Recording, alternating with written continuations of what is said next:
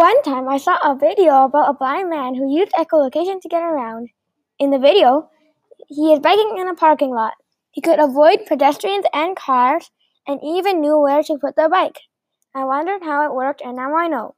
And I am going to share with you how blind people can see using their ears just like a bat.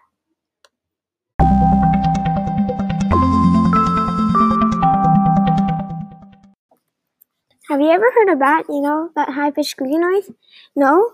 Yes? Well, the reason they have such an annoying high pitched noise is because they use echolocation. Luckily, they mostly use a range of sounds higher than the human hearing range. Scientists are still using echolocation to help blind people see. If you want to know how, please make sure to wait until the end of this podcast. This is Andrew reading How Do Visual Aids for Blind People Work part of the Hillhead Beautiful Biomimicry podcast series.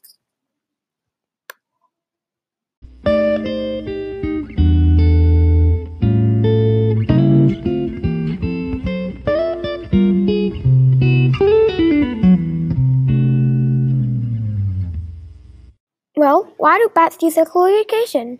Bats use this technique because of their poor eyesight. A bat uses echolocation instead of eyesight to find food and shelter and avoid bumping into things. Now you might be wondering, why do bats need to use such a high-pitched sound? The reason is that high-pitched sounds can travel farther than low-pitched sounds. You may be wondering, well, Andrew, how does echolocation work and what even is that? Echolocation is where an organism emits sound, and because the sound bounces off things, it comes back to its source. The bat, whoever or whatever made the sound, can time when the sound comes back and tell how far anything is. They can also measure the frequency so they know if it's a rock or a wolf. The reason it, the bat does not get mixed up with other frequencies and sounds is because it can recognize its own sound.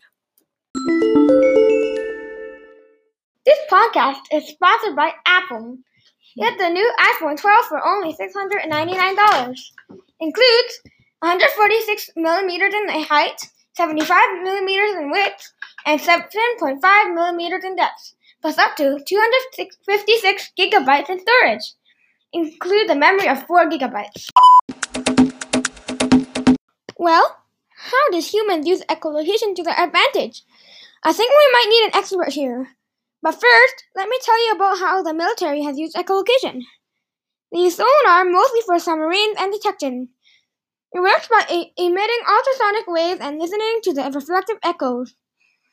That way, they can tell if there's a big thing, usually a submarine, under the water.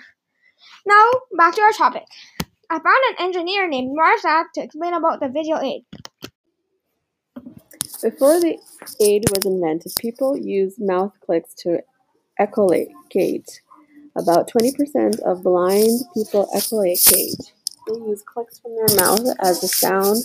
Some can even see things at least as big as a softball fairly far away. I think that's a pretty surprising amount of people that echolocate.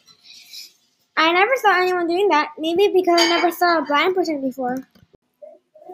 So about the visual aid, the visual aid is the this big helmet thing that has all this technology like a laser range finder and a camera to translate what it, it sees into music, which goes through headphones into the person's ear.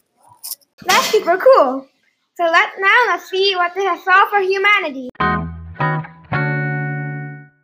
So the problem this has solved is that more blind people will be able to use echolocation more but they still want to use whatever they currently use more because they are used to it more.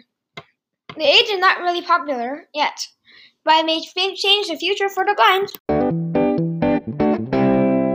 I will give thanks to Marsha for telling us about the visual aid and freepes.org as a citation. And bye and have a nice day.